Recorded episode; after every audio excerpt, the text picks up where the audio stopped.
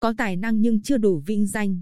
Trong số 30 hồ sơ của các nghệ nhân trong tỉnh đề nghị xét tặng danh hiệu nghệ nhân ưu tú trong lĩnh vực di sản văn hóa phi vật thể lần thứ 3 năm 2021, Hội đồng cấp tỉnh xét tặng chỉ thông qua 22 hồ sơ. Khi tìm hiểu 8 hồ sơ tạm gác lại, điểm chung mà chúng tôi nhận thấy là phần thành tích và tài liệu chứng minh chưa đáp ứng đầy đủ yêu cầu.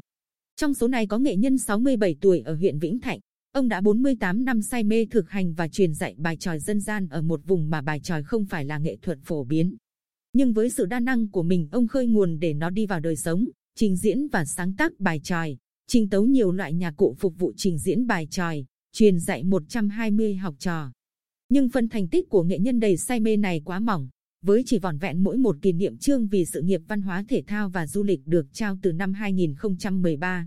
Một trường hợp khác là nghệ nhân 67 tuổi ở huyện Phù Cát, cựu thành viên câu lạc bộ bài tròi cổ của tỉnh trước đây do cố nghệ nhân ưu tú Phan Ngạn làm chủ nhiệm. Người này đã thực hiện sưu tầm và phục dựng bộ thẻ bài tròi trong hội đánh bài tròi cổ, hiểu đính và ứng tác nhiều câu thai bài tròi. Ở phần thành tích của nghệ nhân chỉ thể hiện ở việc hiến tặng cho bảo tàng tỉnh 102 hiện vật liên quan đến quá trình hình thành và phát triển của nghệ thuật bài tròi Bình Định. Bên cạnh đó, thời gian thực hành và truyền dạy của ông cũng chưa đảm bảo. Có nghệ nhân 45 tuổi người Ba Na ở huyện Vân Canh. Theo hồ sơ giới thiệu là nắm giữ kỹ năng chế tác và sử dụng thành thạo nhiều loại nhạc cụ dân tộc Ba Na, truyền dạy cho khá nhiều người. Tham gia trình diễn ở nhiều lễ hội và ngày hội do huyện và tỉnh tổ chức.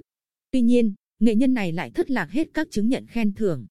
Việc đề nghị xét tặng danh hiệu nghệ nhân ưu tú trong lĩnh vực di sản văn hóa phi vật thể vẫn còn những đợt sau, nên những nghệ nhân trên chưa hết cơ hội được vinh danh. Tuy nhiên điều các cấp ngành nên làm lúc này là quan tâm, động viên, tạo điều kiện để những trường hợp như trên một mặt tiếp tục phát huy trí thức và kỹ năng đang nắm giữ. Đồng thời hỗ trợ họ hoàn thành những điều kiện mà thủ tục yêu cầu, bởi hầu hết họ đều đã lớn tuổi và khó kiên trì để thực hiện các thủ tục vốn không hề đơn giản.